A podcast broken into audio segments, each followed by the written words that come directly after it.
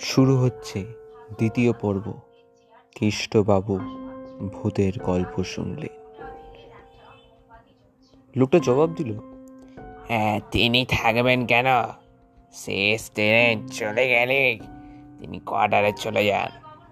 একটু দূরেই ওনার কোয়ার্টার। অন্য কোনো লোক স্টেশনে থাকে না?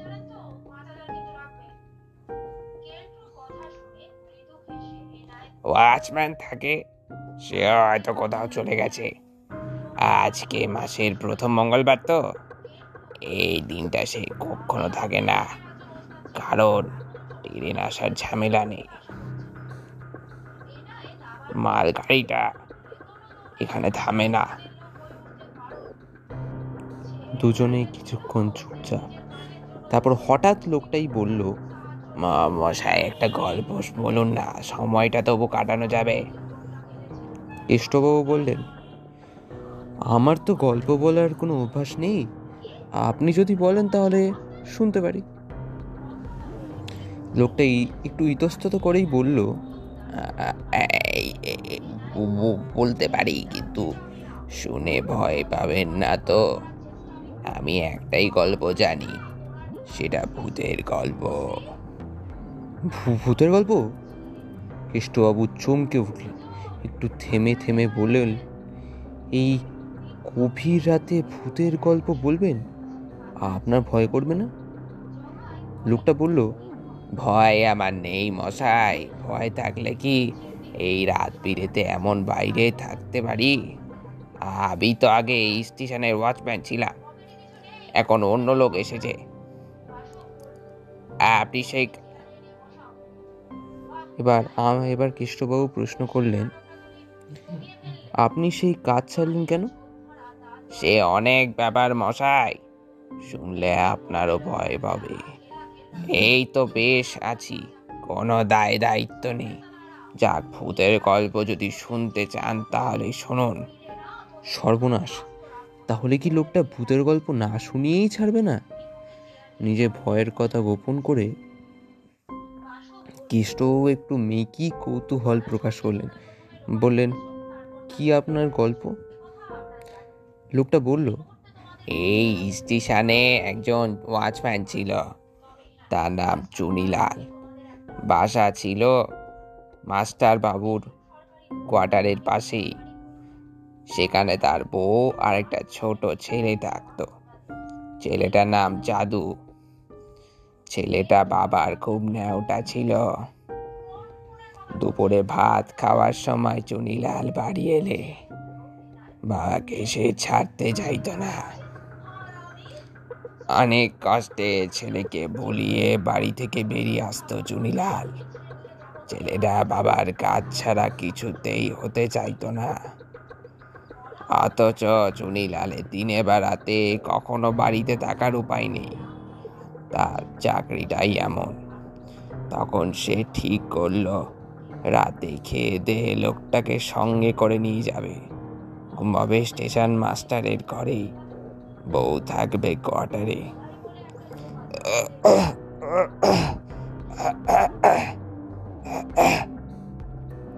কথা বলতে বলতে হঠাৎ করে লোকটা ভয়ানকভাবে কাঁচতে লাগল। কাঁচতে কাঁচতে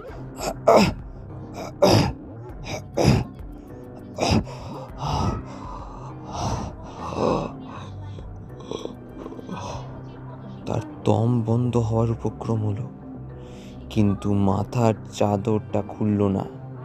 ওয়েটিং রুমের টিম টিমে আলোয় তার চেহারা বুঝবার উপায় ছিল না।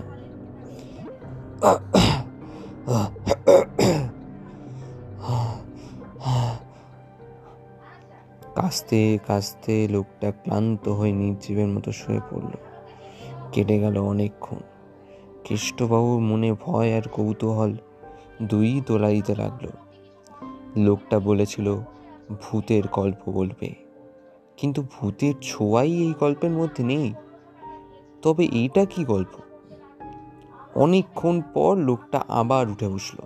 বলতে লাগল, শুনুন মশাই একদিন রাতে সমস্ত ট্রেনই চলে গেছে। শুধু রয়ে গেছে মালগাড়ি।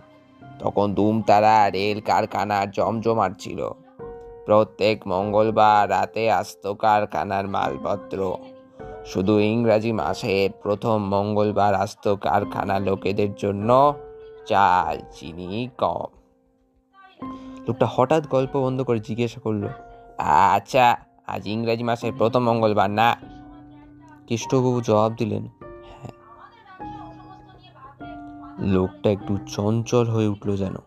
বলল, ঠিক এমন রাত্রেই তুম তারা কারখানা লোকেদের জন্য চাল, চিনি কম নিয়ে গাড়ি আসতো। আজকেও আসবে। কিন্তু ওইসব খাওয়ার জিনিস হয়তো আসবে না। কৃষ্ণবাবুর মনে সন্দেহ জাগলো যেন। তিনি জিজ্ঞেস করলেন, কেন? এই দিনে কোনো গোলমাল হয় নাকি? লোকটা বলল হ্যাঁ হয়েছিল। ওয়াগান ব্রেকাররা মালগাড়ি আটক করল।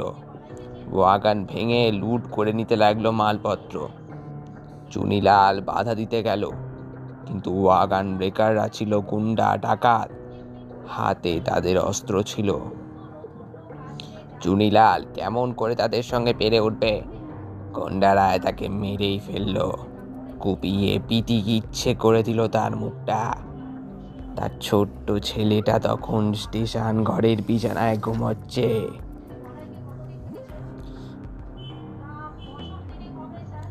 পরের দিন সকালে ঘটনাটা বাতাসের বেগে ছড়িয়ে পড়ল। স্টেশন মাস্টার এলেন। চুনিলালের বউ কোয়ার্টার থেকে ছুটে এলো। চুনিলালের লাশটা তখন রেল লাইনের পাশে পড়েছিল।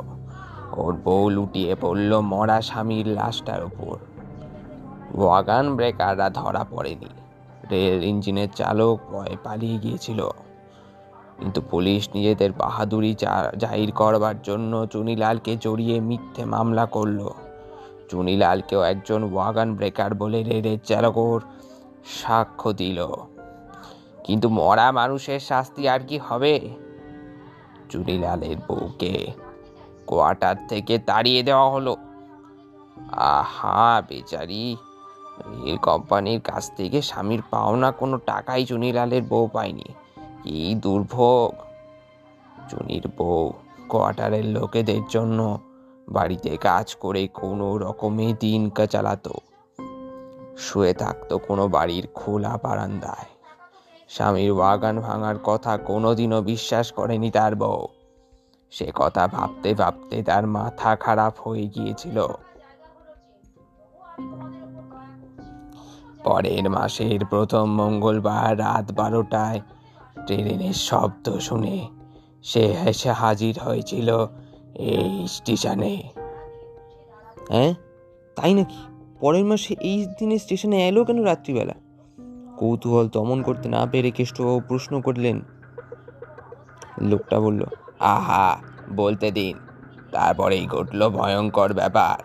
ওয়াগান সেদিন আসেনি, গাড়িও থামিনি। চুনিলালের বউ চলন্ত ট্রেনের সামনে ছেলেটাকে কোলে নিয়ে ঝাঁপিয়ে পড়ল। বউ, ছেলে দুজনেই মরে গেল গাড়ির চাপায়। কিন্তু চুনিলাল রেহাই দেয়নি গাড়ির চালককে। সে ইঞ্জিন ঘরে ঢুকে গলা টিপে মেরে ফেলল মিথ্যেবাদী ড্রাইভারকে। চুনির প্রেতাত্মার পিতি কিচ্ছে মুখ থেকে চমকে উঠেছিল ড্রাইভার। কিন্তু প্রাণে বাঁচেনি। সেখানেই থেমে গিয়েছিল গাড়িটা। পরের দিন স্টেশন মাস্টার এসে পুলিশে খবর দিয়ে সব লাশ সরিয়ে ফেলল। কিন্তু রহস্যের কোনো কিনারা হলো না। শেষ হলো আমার গল্প। গল্প শুনে শিউরে উঠলেন কেষ্টবাবু। তার ভয়ও করছিল। কাঁপতে কাঁপতে জিজ্ঞেস করলে তুমি এসব খবর জানলে কেমন করে? লোকটার মুখের কাপড়টা হঠাৎ একটু সরে গেল। স্টেশন ঘরের মিটমিটে আলোতেও তার মুখটা দেখে চমকে উঠলেন কেষ্টবাবু। কি বিভৎস মুখ! কেষ্টবাবুর শরীরটা আড়ষ্ট হয়ে যেতে লাগল। এতক্ষণ বসেছিলেন শুয়ে পড়লেন এবার। কতক্ষণ এভাবে ছিলেন তা কেষ্টবাবুর জানা নেই। হঠাৎ লোকটি জোরে জোরে ডাকতে লাগল আমা আমাশাই ঘুমিয়ে পড়লেন নাকি? ভয় পেয়েছেন বুঝি?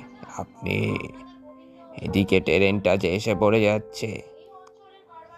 আমি চলে যাচ্ছে। কেষ্টবাবুর চেতনা ফিরে এলো একটু একটু। তাকিয়ে দেখলেন লোকটা উঠে বাইরের দিকে ছুটে যাচ্ছে। তিনি কোনো কিছু না বুঝে ছুটে বেরিয়ে এলেন। দেখলেন ট্রেনটা চলে যাচ্ছে স্টেশন ঘরের ঠিক সামনে দিয়ে। একটি বউ ছেলে কোলে নিয়ে হঠাৎ ঝাঁপিয়ে পড়ল ইঞ্জিনের সামনে। শোনা গেল শুধু একটু চিৎকার। তারপর সব চুপচাপ। ট্রেন চলে গেল। কিন্তু কোথায় সেই ছেলে কোলে বউটি? লোকটাই বা কোথায় গেল? ঘরে তার বিছানাপত্র নেই। কেষ্টবাবু ভয়ে ভয়ে কোনো রকমে বাকি রাতটা কাটালেন। পরের দিন খুব ভোরবেলাতেই এলেন স্টেশন মাস্টার। তার কাছে কেষ্টবাবু ঘটনাটা বললেন। স্টেশন মাস্টার প্রথমে কথাটার গুরুত্বই দেননি, কিন্তু সব শুনে অবাক হয়ে গেলেন। জিজ্ঞেস করলেন, সত্যি আপনি এসব ঘটনা দেখেছেন? কেষ্টবাবু বললেন, আমি কি মিথ্যে কথা বলব? স্টেশন মাস্টার বললেন, সত্যি বড় আশ্চর্যের কথা তো বিশ্বাস না করে উপায় নেই। এই স্টেশনের ওয়াচম্যান ছিল লোকটি। তারপর একটু অন্যমনস্কতার ভাব দেখিয়ে বলল, কাল ইংরেজি মাসের ভাব দেখিয়ে বললেন, কাল ইংরেজি মাসের প্রথম মঙ্গলবার ছিল তো, তাই না? কেষ্টবাবু বললেন হ্যাঁ। স্টেশন মাস্টার বললেন গত বছর এই রাতেই এমন একটা ঘটনা ঘটেছিল স্টেশনে। প্রথম মঙ্গলবারে মরেছিল চুনিলাল, তারপরের মঙ্গলবারে প্রথম মঙ্গলবারেই মরেছিল তার পরের মাসের প্রথম মঙ্গলবারেই মরেছিল তার বউ। স্টেশন মাস্টার মনে ব্যথা পেলেন, পুরনো কথা ভেবে। দীর্ঘ নিঃশ্বাস ফেলে বললেন, ওয়াগন ভাঙার ব্যাপারটা তাহলে লোকে যা বলে তা সত্যি নয়।